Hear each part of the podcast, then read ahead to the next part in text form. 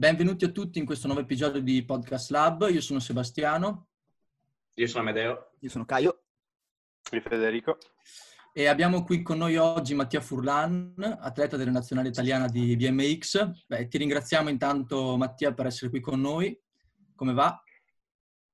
Ciao a tutti e grazie, grazie a voi. Ciao. Sono richiuso come tutti, ma bene, sta bene per fortuna. Bene, per, eh, per, incominciare volevamo chiederti un po' di raccontarci chi sei, sostanzialmente di quello di cui ti occupi, magari qualcuno non ti dovesse conoscere, e anche delle, delle esperienze più significative che hai fatto nella, nella, tua carriera da BMX. Ok, io appunto sono Mattia Furlano, ho 26, non dico 27 perché mancano ancora due mesi al compleanno. Quindi 26 anni, pratico BMX da quando ne ho 5, quindi sono un bel po' di anni. E sono cresciuto a pane e bicicletta perché comunque tutta la mia famiglia deriva o comunque è passata nel ciclismo. Ho un cugino, Angelo, che è stato campione europeo quando aveva 16 anni di BMX e poi all'epoca però non, non, si, non esisteva il professionismo del BMX, lui voleva vivere e mangiare pedalando e quindi a quel punto ha deciso di passare a fare um, ciclismo su strada, ha fatto mm-hmm. sono 14 anni professionista e adesso, e adesso gestisce uno studio, uno studio fa il preparatore insomma. E quindi in realtà proprio mi ricordo fin da piccolo quando si andava a Natale, a Pasqua, si trovava tra i parenti, si parlava di bici. E quindi sono cresciuto così e, e... Era una strada scritta, diciamo. Sì, abbast- abbastanza scritta, diciamo. Non avevo tante scelte, anche perché coi piedi mi ricordo c'era mia mamma che provava a darmi ogni tanto il pallone, ma non bene. C'è rimasta la passione però per il calcio. Mi piace seguirlo, è vero. Oh, da classico italiano sono, sono un fan del calcio, purtroppo, per fortuna, non so. Quindi, quindi tu hai, hai, iniziato un po' da guardando tuo cugino, cioè tu hai diciamo, preso ispirazione per iniziare a fare BMX da, da tuo cugino?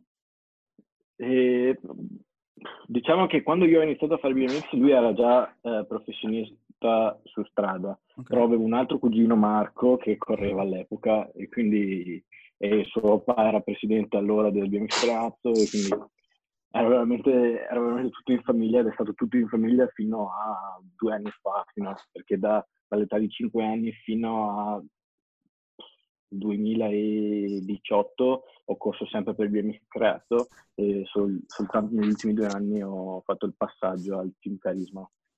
Quindi, quindi beh, se lo fai da cinque anni più o meno lo fai da quando, da, dagli anni 2000, primi 2000-2001? Sì, più o meno il 99-2000 avevo iniziato, sì. Quindi anche tu, Manco ero nato. mi ricordo... Cosa? Manco ero nato io. mi ricordo che ovviamente mh, mm, le prime esperienze, cioè in Italia comunque lo sport non è mai stato, non è mai stato così importante, così grande a livello di numeri soprattutto, però mi ricordo che probabilmente grazie anche all'esperienza eh, di mio cugino, dei miei zii, la mia famiglia ha deciso comunque di iniziare a portarmi a fare gare all'estero fin da, da piccolissimo. E, questo secondo me ha aiutato molto la mia crescita e la mia esperienza all'interno dello sport. Infatti, ovviamente, come penso tutti, le prime gare all'estero non me le ricordo, anche perché duravano veramente tre giri e si tornava a casa.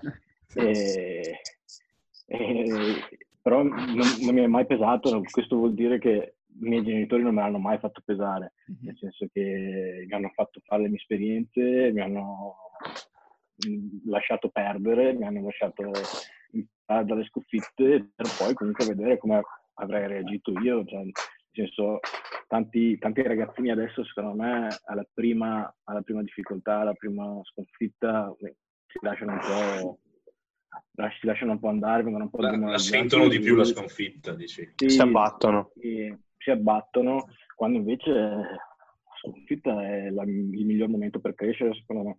Sì, perché... E quindi dopo... un, po', un, po alla volta, un po' alla volta i risultati anche in Europa esatto. sono migliorati, perché in, in, Italia, in, Italia, comunque mi ricordo che vincevo, eh, mm-hmm.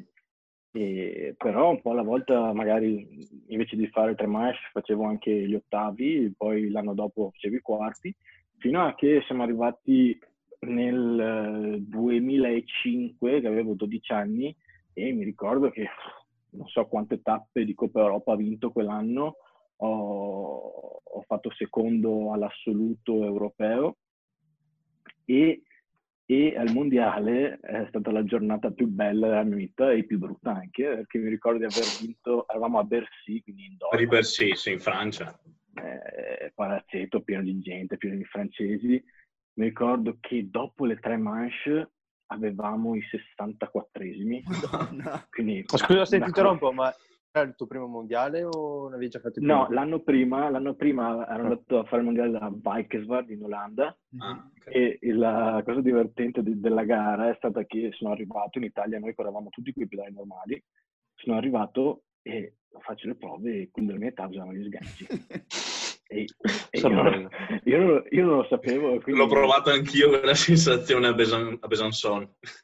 E, e, quindi ovviamente non mi sono messo gli sganci, ho corso con i pedali normali, mi ricordo di essere arrivato quinto in semifinale. Beh, Beh, comunque, Beh, come primo mondiale comunque. Da, gra- da grande outsider ci sta. Quasi. E, e, comunque tornando al 2005 mi ricordo che dopo le tre manche c'erano i 64esimi, un disastro di francesi, un disastro di tutto. Però è stata una giornata in cui non mi pesava niente, ero, stavo bene, mi ricordo tutto era tranquillo, ho vinto le prime tre manche, ho vinto il 64esimo, ho vinto il 32esimo, ho vinto i sedicesimi, ho vinto gli ottavi, ho vinto i quarti, ho vinto la semifinale. Prometteva. Eh sì, dopo aver fatto secondo all'europeo, quindi ma che miseria, magari. In realtà dopo mi ricordo benissimo la sensazione di arrivare sul, sul cancello, alzare la testa e vedere il palazzetto pieno. Mi ricordo di aver quasi perso l'equilibrio sul cancello. E, e sono partito ultimo, poi ho recuperato, ero arrivato quasi terzo e purtroppo sull'ultima gobba, quando avevo appena superato il terzo, eh, ci siamo toccati, sono caduto e da lì mi è esploso il gomito, quindi in realtà è stata una bellissima giornata finita male perché è finita con tre operazioni nel giro di due giorni, poi sono stato fuori tipo otto mesi, quindi nel mhm. 2006 non ho mai corso, se non sono tornato giusto in tempo per l'italiano eh, che ho vinto BMX Cruiser, e, però a livello europeo sono tornato a correre tipo nel 2007. Ok. Però poi andando avanti e... tu tu, adesso andando un po' più avanti, tu hai partecipato anche alle prime edizioni tipo dei giochi olimpici giovanili, no?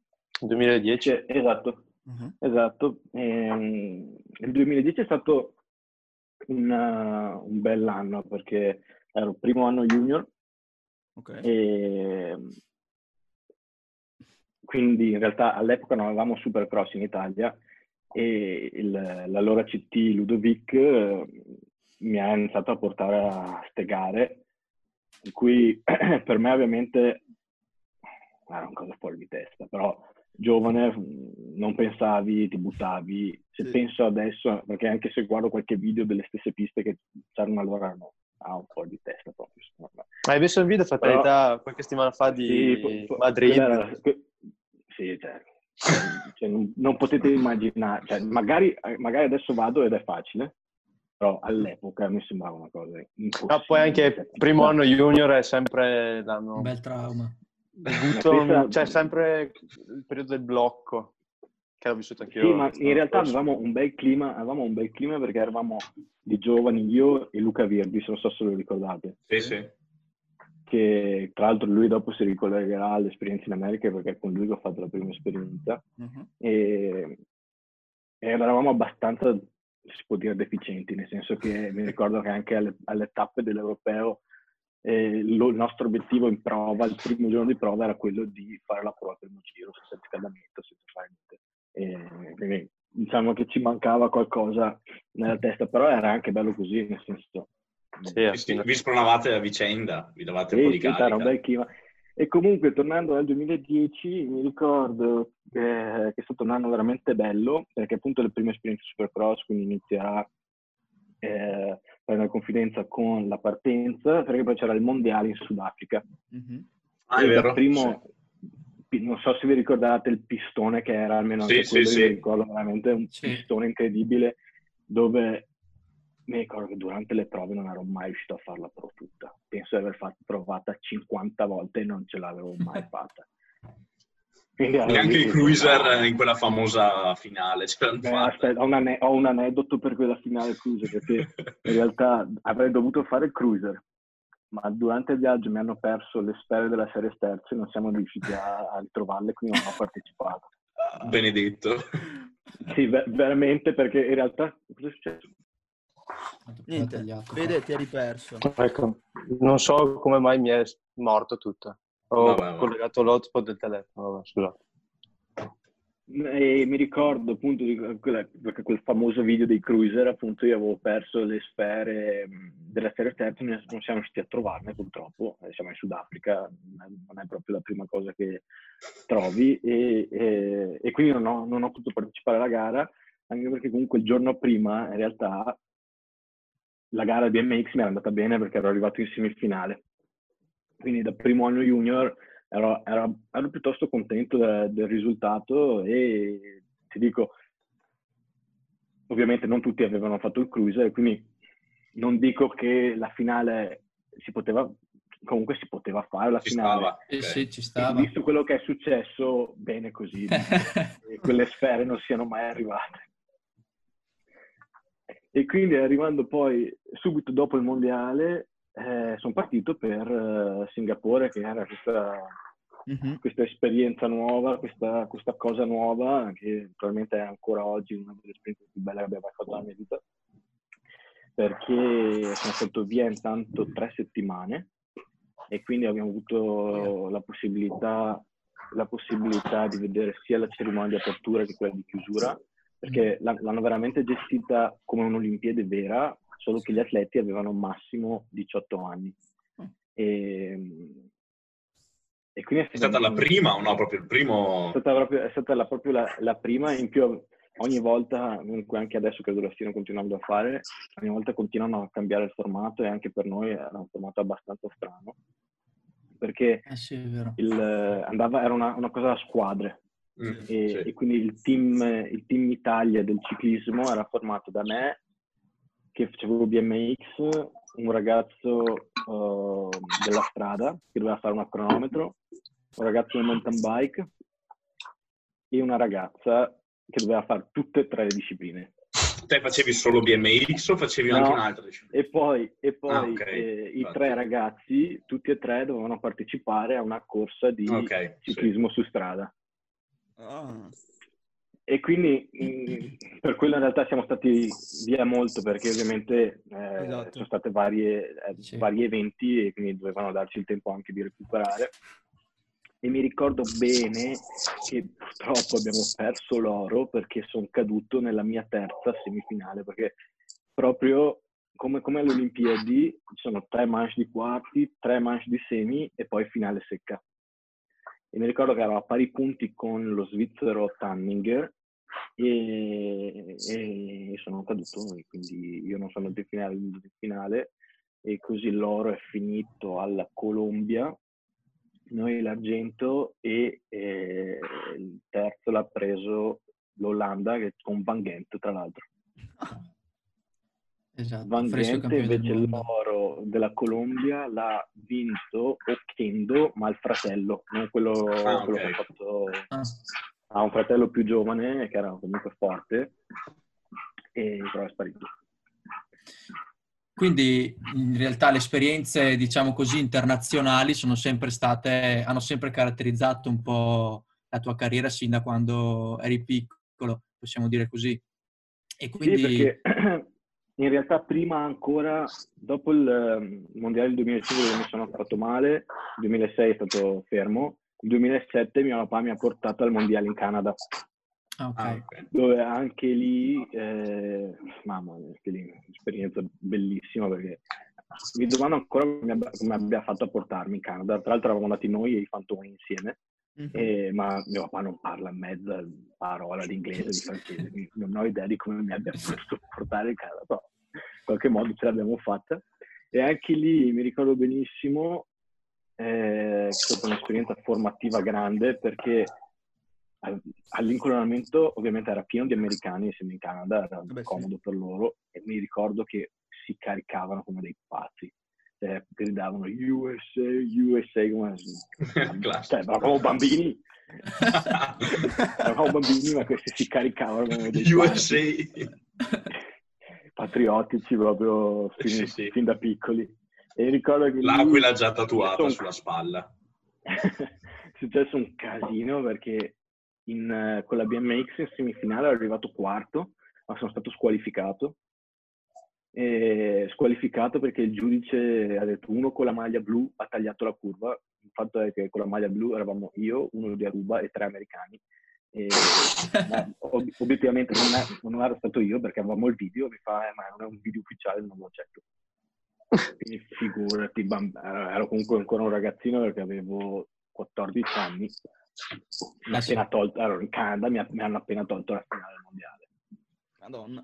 Ero incazzato come una bestia, infatti, però sono riuscito un po' a trasformarla e portarla nel cruiser, con cui sono andato in finale, in finale, in finale con il cruiser sono arrivato sesto. Beh, dai.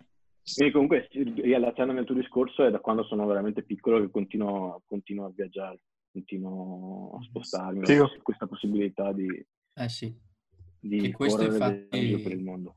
Ti ha portato anche questi, negli ultimi anni, infatti, anche a spostarti nuovamente, tornando a rilacciarti a quello che hai appena detto del Canada, negli Stati Uniti, a fare delle, delle esperienze comunque importanti che noi infatti volevamo chiederti perché siamo molto curiosi di queste, innanzitutto partendo su come mai la decisione di, di spostarti negli Stati Uniti, di, di fare questo tipo di, di, esperienza? Beh, diciamo che ovviamente siamo cresciuti tutti con eh, l'idea l'America è il paradiso sì. del BMX, ovviamente. Eh, sì. Sponsor, eh, circuito piste. pro, grants, piste, pace, bella vita, California. Quindi ovviamente siamo cresciuti con questa idea qui e ho trovato in, in più c'era il centro di Ciula Vista che era nuovo, abbastanza nuovo per, comunque per noi, adesso sembra quasi vecchio, ma in realtà ma, magari averne, ma eh, quindi per noi era comunque, porca miseria, Ciula Vista, che figata, sarebbe un sogno andarci. E con uh, Luca Virdis, che ringrazierò per sempre, abbiamo deciso a fine 2014, perché siamo partiti a metà dicembre 2014, di dire ci proviamo. Ci proviamo, ci siamo presi il biglietto di andata e ritorno, 90 giorni, li abbiamo sfruttati tutti, quelli che sono quelli che ti dà l'esta al massimo ah, sì, come turista. Li abbiamo sfruttati dal primo all'ultimo e, eh, e siamo partiti per Ciula Vista e uh, subito avevo contattato uh, Dodè, mm-hmm. che lui subito viveva proprio accanto al centro, giù la vista aveva una stanza in più, la noleggiava, aveva una stanza in più con un letto matrimoniale e abbiamo detto mm. andiamo. Quindi abbiamo diviso una stanza di 4 metri quadrati per tre mesi. E, però... però è stata una grande esperienza anche perché obiettivamente non avevamo soldi avevamo un budget di 3.000 euro per tre mesi, tutto compreso. non, avevamo, non avevamo soldi.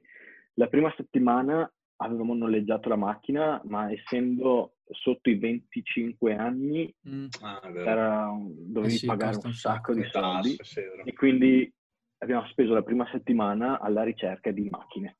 Abbiamo comprato una macchina.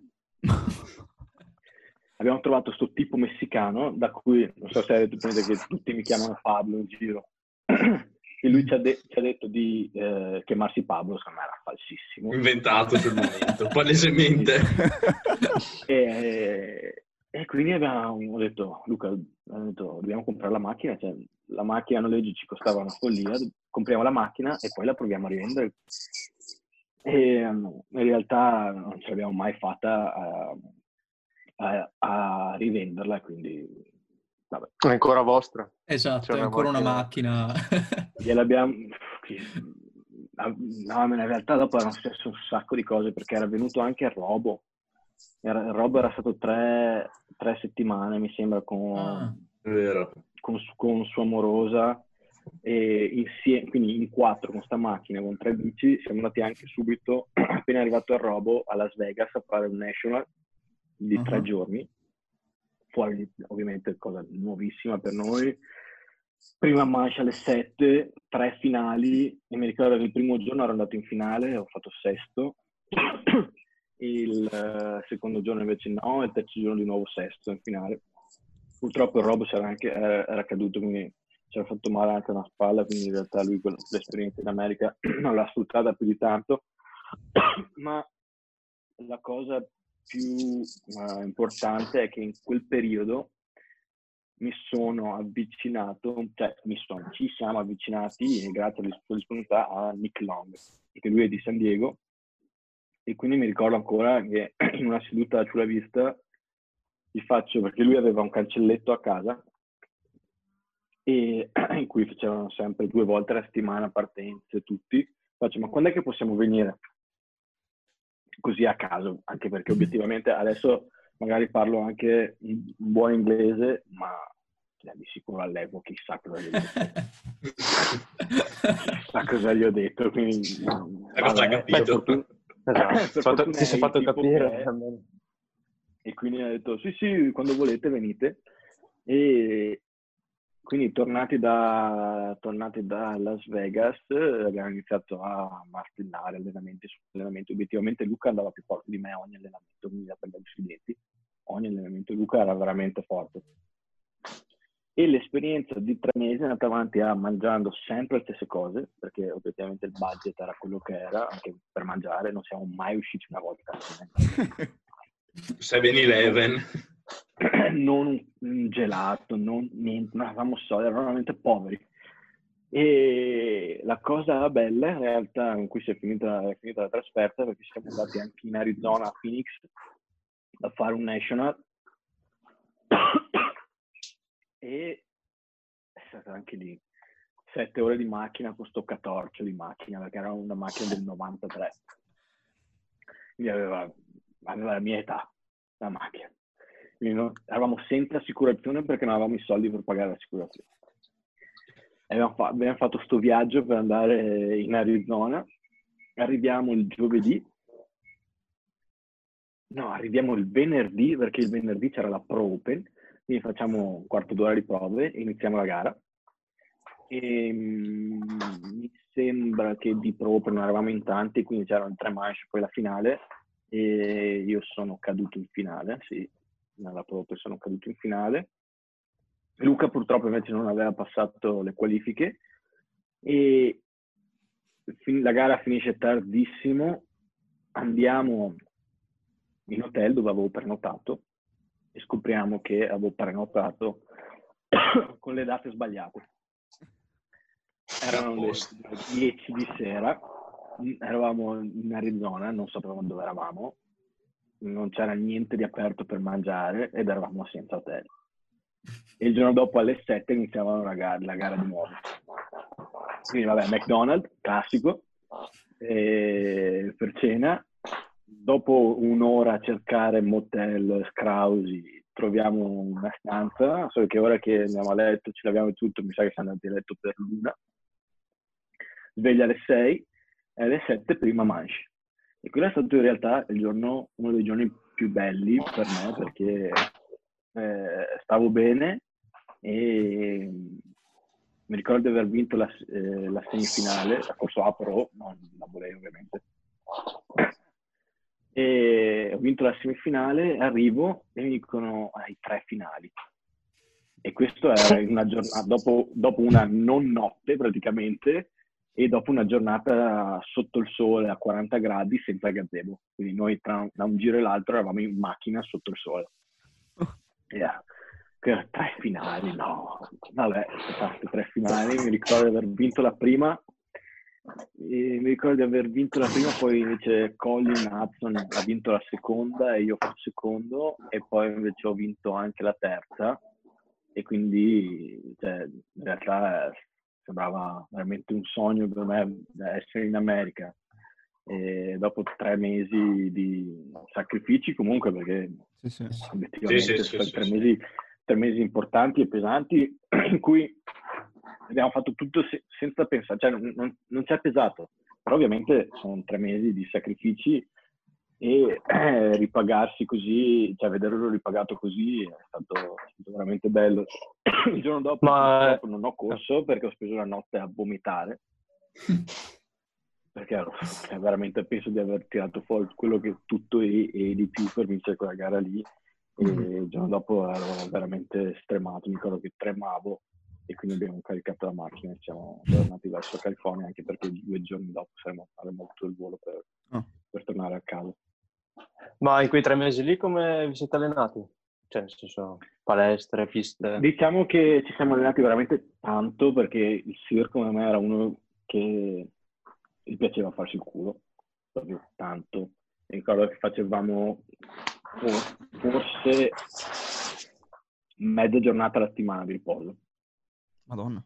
Quindi dopo avevamo la possibilità di girare con, con tutti i pro, quindi Willow, Dode, long eh, due volte alla settimana alla pista ABA sulla vista, due volte alla settimana andavamo a casa di long a fare partenze e, e, e poi so, due, due volte gli sprint, due volte la palestra. In più ci eravamo imposti di andare a girare il più possibile eh, nei vari trails che c'erano, quindi Ship ah, okay.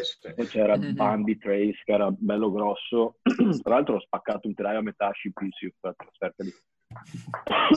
e quindi anche, tra l'altro è stato la, tipo due settimane o una settimana prima della gara in Arizona e per fortuna all'epoca ero, correvo per Free Agent che aveva avevamo una sede tipo a mezz'ora da Shipils e quindi ho mandato un messaggio e facevo ho spaccato il telaio, cioè la faccio. Poi passa passa e quindi è stato figo anche perché eh, Pablo non li aveva sto giro. Telaietto del 90 mi ha, fare, mi ha, fatto fare, un giro dentro mi ha presentato a tutti quelli che ci lavorano dentro è stato, è stato bello anche quello. Ma infatti proprio su, qua, su questo aspetto cioè come una curiosità che mi è sempre venuta a me è com'è che hai visto un atleta da B- del BMX negli Stati Uniti? Perché giustamente in Italia è visto in maniera totalmente diversa. Cioè là secondo certo, me certo e soprattutto la, la differenza principale è che quando eh, non so, chiedono a ma cosa fai nella vita e tu dici corre BMX, che figo, cioè, bello. Hai, cioè, sai, sai, loro usano la parola pro, che suona così strana a noi, ma è, è figo, cioè, figo quando te lo dicono. Mm-hmm. Eh sì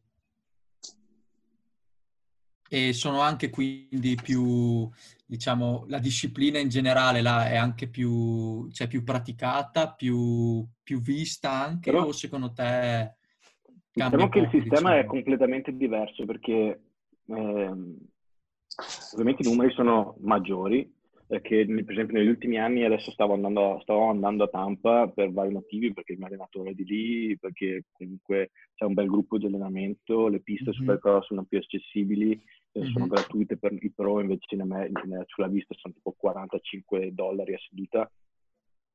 E quindi secondo me il, il clima che c'è in Florida in questo momento è meglio della, della California a livello di piste, a livello di, di possibilità di crescita, crescita perché in California adesso tendono tanto ad allenarsi da soli, ci sono i fenomeni, quindi c'è mm-hmm. Dode, ce ne va, però ognuno ha la sua strada, ognuno fa le sue cose e poi si trovano per, per fare le gare.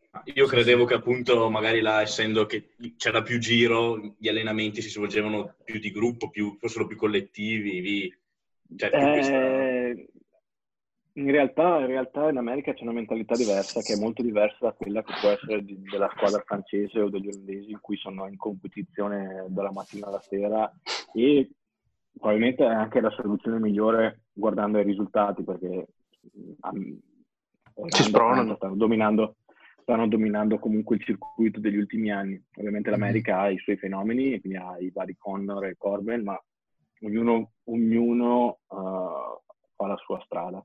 Eh, nel senso non, esi- non ci sono sedute in cui Conor e Corbin eh, Ah, ok. si mettono Ah, ok. a fare partenze insieme. Sì, sì. Sì, sì, sì, Conor sì. vive a Las Vegas, eh, Corbin vive in Arizona, e Ah, beh. fanno le loro cose e. Sì, sì, sì, sì. Però in generale, comunque come, quindi come ambiente, anche rifacendoti alle, alle tue ultime esperienze che hai fatto proprio in questi due anni, è comunque differente, diciamo. Cioè ci si sprona un po' di più, ci si allena insieme e, e soprattutto ti sei Eh, trovato beh, con soprattutto- altri atleti. E soprattutto secondo me che qui in Italia manca un po', o non è che manchi, o comunque ognuno tende a guardare il proprio orticello. Mhm. Ho un po' questa sensazione, soprattutto quando, in realtà non è soprattutto quando si, quando si diventa grandi, perché fin da, fin da, da piccoli, ma è un po' come sono costruite le società anche secondo me, quindi è una mentalità che a me non è mai, non è mai piaciuta, forse perché comunque ho avuto la possibilità di andare in giro sempre, Certo. fin da quando ero piccolo. E quindi, Hai vissuto altre realtà, quindi hai visto un eh, po' com'è. quindi- sì, secondo me questa cosa deve un po' cambiare se vogliamo veramente fare uno step, perché mh, i numeri non ci permettono di tirarcela, nel senso che Esatto. se vogliamo se vogliamo crescere veramente dobbiamo un po' tutti rinunciare a qualcosa per un qualcosa di mh, più collettivo, secondo me. Pensare più in una visione futura più che da qui a domani, forse. Anche quello, secondo me, che, che manca eh, al giorno d'oggi, che si pensa sempre da qui a poco, ma non in un progetto a lungo termine che coinvolga anche più squadre e più team, no? Che così ci si aiuta e si cresce meglio, anche perché poi se si esce, si va fuori, hai una visibilità totalmente diversa, specialmente come Italia. E sì, e sono d'accordissimo anche perché sono, sono in- invece convinto che l'Italia, nonostante un bacino eh, molto piccolo, sia sempre riuscita a tirar fuori e far emergere comunque dei, dei ragazzi Sì. veramente validi. E noi adesso abbiamo l'esempio, abbiamo l'esempio dei, dei vari Ciccio, adesso c'è comunque c'è Rada, Tugnolo, c'è il Gaspa, sono, c'è, il, c'è il Cassanta che comunque sta lavorando bene, sotto comunque c'è Albert, c'è Benedetti, ci sono, ci sono un paio di ragazzi validi anche in molti, sì. Lombardia. Sì. Il il noi abbiamo questo esempio adesso, ma in realtà è sempre stato così, Sì. perché eh, comunque io ho sempre fatto risultati, comunque anche da allievo secondo anno avevo fatto tre o quattro podi all'europeo, eh, il Jack Fantoni comunque eh, è sempre stato comunque forte anche a livello, a livello europeo, e Robo comunque anche se aveva iniziato tardi eh, era riuscito comunque a inserirsi subito bene anche a livello europeo, quindi nonostante un bacino molto piccolo siamo sempre riusciti a, a- a fare emergere, solo che Sì. Poi manca uno step Mm. Sì. Ed è uno step che per colmare c'è bisogno di veramente una collettività, una voglia di lavorare insieme, sì, voglia di- anche e magari è il mondo stesso, cioè nel- dal punto di vista di un americano magari può essere, ci faccio prendere l'esempio americano, può essere anche un olandese, c'è una prospettiva di futuro in quella disciplina molto più allettante che non fa in Italia, forse anche quello che un po' intimorisce molti. Sì, è vero, però ragazzi, cioè, siamo italiani, quindi, quindi, quindi dobbiamo, dobbiamo adattarci se, vogliamo, se ci vogliamo credere veramente in qualcosa. Sì, sì, dico, devono cambiare le cose veramente. Devono- de- devono- deve cambiare un po' la mentalità.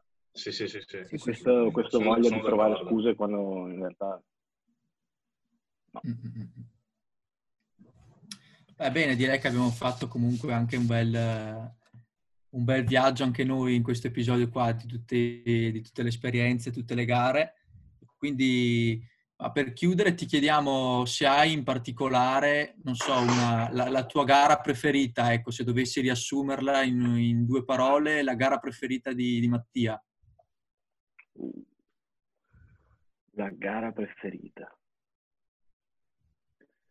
Beh, ti dico, a inizio 2019, mentre ero in Florida, ho fatto una gara che secondo me è stata una tra le mie migliori, perché era, non era una gara del circuito americano, ma era una gara del circuito Mhm. proprio della Florida, si chiama una state race, e però quando, quando ho visto che mi sono, sono qualificato in finale, ho fatto quarto in semi, ho guardo la lista della finale e faccio porca troia.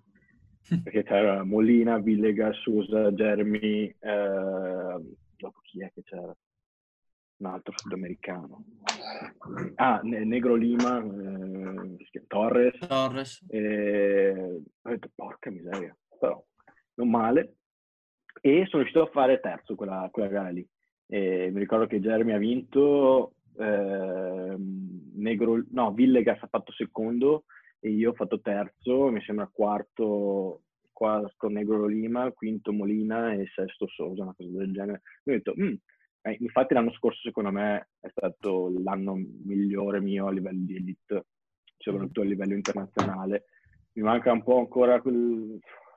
e mi pesa un po' sta esploit nella Coppa del Mondo, mi piacerebbe fare un bel risultato in Coppa, però dico l'anno scorso non- sono stato piuttosto contento della stagione, stagione elite che ho fatto con i vari, i vari podi in quasi tutte le C1 che ho partecipato. Il più bello secondo me è stato anche quello di Verona, ah, la settimana prima dell'italiano, che ha vinto Blanc, io ho fatto secondo, comunque è una gara abbastanza tirata e sono stato contento. Diciamo che Eh, quindi erano adesso... tutti bre- Dimmi. No, no, era, era tutto messo bene per un bel 2020 che non Eh, esatto, quindi diciamo che mette- adesso ne hai, si hai da, bene hai da lavorare. 2021. Esatto. E, beh, Mattia, grazie un sacco, anche perché manca pochissimo e chiudiamo, perché sennò ci chiude la chat. E, beh, a a me è interessato un sacco e veramente, cioè, partire così tanto da piccoli e crescere anche con un'ottica internazionale, eh, siamo d'accordo bene o male Ovvio, tutti che... Bisogna ringraziare i genitori, eh. Ecco, esatto, quindi eh, ringraziamoli sempre anche perché eh, almeno ci hanno creduto un sacco e si è visto comunque i risultati No, è vero, è vero. fino alla fine. E, eh, grazie, Grazie a voi ragazzi. Ti facciamo un grande in bocca al lupo anche sì, per, per le stagioni. sì, Speriamo che riprenda soprattutto. Esatto, Le infatti. Che prossime stagioni. Almeno, almeno torniamo in pista. a sì, fare almeno qualcosa. esatto, almeno Sì, tornare in pista, giusto due o tre salti e siamo a posto. Due o tre whip. Ciao ragazzi. Grazie voi. Mattia. Ciao, Grazie. grazie. Continuate, Ciao. continuate quello che state facendo. Ciao. Sempre. Grazie. Ciao. Grazie. Ciao.